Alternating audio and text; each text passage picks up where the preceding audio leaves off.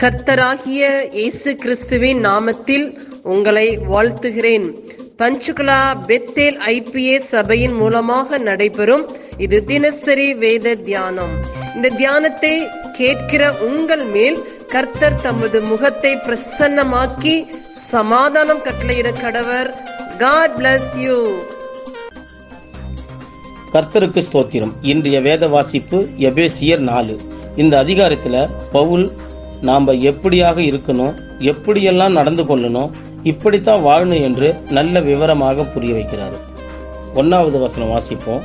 ஆதலால் கர்த்தர் நிமித்தம் கட்டுண்டவனாகிய நான் உங்களுக்கு சொல்லுகிறது புத்தி என்னவெனில் நீங்கள் அழைக்கப்பட்ட அழைப்புக்கு பாத்திரவான்களாய் நடந்து நம்மை அழைக்கப்பட்ட அழைப்புக்கு உண்மையாய் நடக்க வேண்டும். அதாவது விசுவாசியாய் இருக்கிற நம்முடைய வாழ்க்கையின் செயல்கள் எல்லாம் நற்செய்திக்கு சாட்சியாக இருக்கும்படி நடந்து கொள்ள வேண்டும்.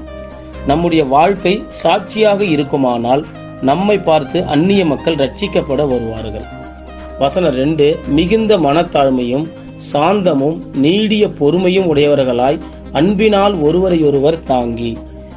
மனத்தாழ்மை என்பது எல்லா கிறிஸ்துவர்களுடைய வாழ்க்கையில ரொம்ப முக்கியமானது ஒன்று.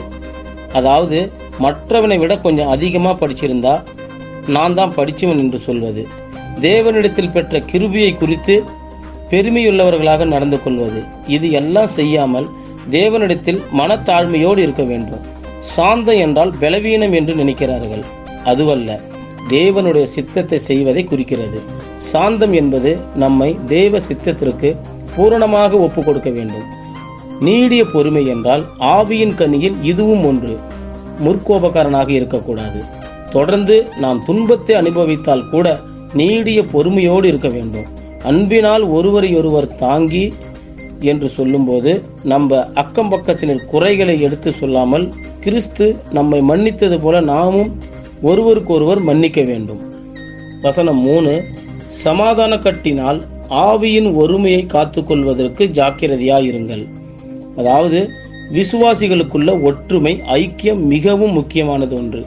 இன்னைக்கு நாம் இருக்கிற இடத்துல சமாதானத்தை உண்டு பண்றோமா? இல்ல சமாதானத்தை கெடுக்கிறவர்களாக இருக்கிறோமா என்பதை எண்ணி பார்க்க வேண்டும். ஏனென்றால் ஒரு பிரச்சனை நடக்கும்போது அங்கு சமாதானத்தை உண்டு பண்ணினால் நாம் தான் பாக்கியவான்கள். நம்மில் யாராவது சமாதானத்தை கெடுக்க நினைப்பவர்களாக இருந்தால் அவர்களை நாம் எச்சரிக்கைப்படுத்த வேண்டும். அவர்களுக்கு சமாதானத்தை உண்டு பண்ணுகிற ஆலோசனையை கொடுப்போம். வசனம் ஆறு. எல்லாருக்கும் ஒரே தேவனும் பிதாவும் உண்டு. அவர் எல்லார் மேலும் எல்லாரோடும் உங்கள் எல்லாருக்குள்ளும் இருக்கிறார். எல்லா விசுவாசிகளுக்கும் பிதா தேவன் ஒருவரே. ஒரே ஒரு பிதா இருப்பதால் தான் அவர் அவ்விசுவாசிகளுக்கு பிதா இல்லை. இயேசு கிறிஸ்துவின் மூலமாக யார் யார் அவருடைய பிள்ளைகளாகும்படி அதிகாரத்தை பெற்றார்களோ அவர்களுக்கே அவர் பிதாவாக இருக்கிறார். அவர் நம் எல்லார் மேலும் எல்லாரோடும் கூட நாம் எல்லோருக்குள்ளும் இருக்கிறார் என்பதை அறிந்து கொள்ள வேண்டும். இந்த அதிகாரத்தை முழுவதும் வாசித்து தியானிப்போம்.